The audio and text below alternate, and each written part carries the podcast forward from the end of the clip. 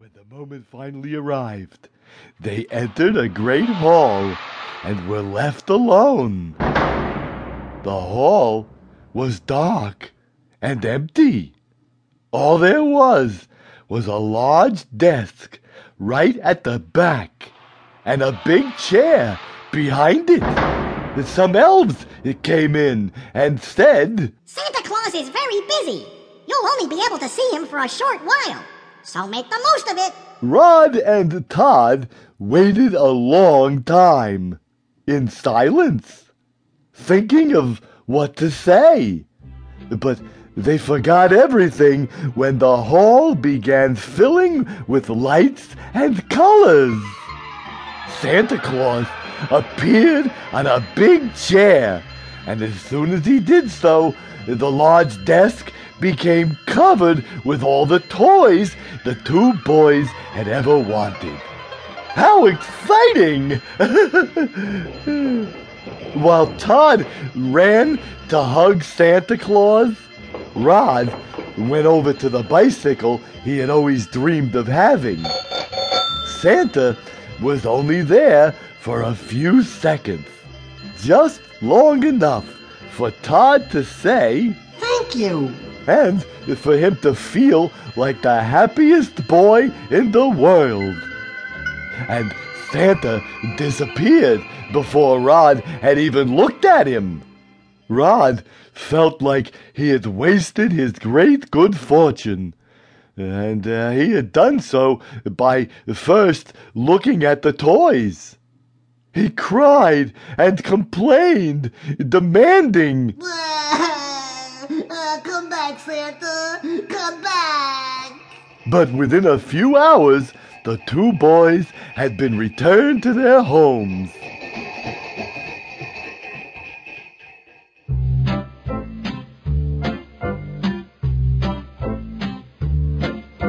From that day on, every time Rod saw a toy, he felt the excitement of receiving a present.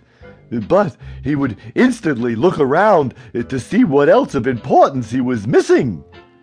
And in this way, he came to see the sad eyes of the lonely, the poverty of children whose greatest gift would be a piece of bread, or the suffering of others who had gone for years without a hug or hearing, I love you.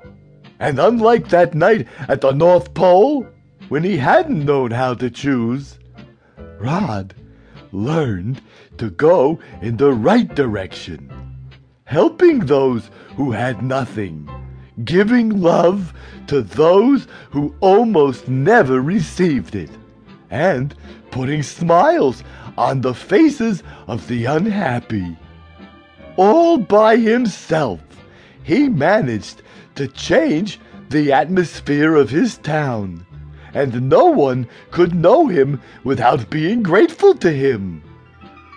And and and one Christmas, while he was sleeping, he felt someone tugging his leg.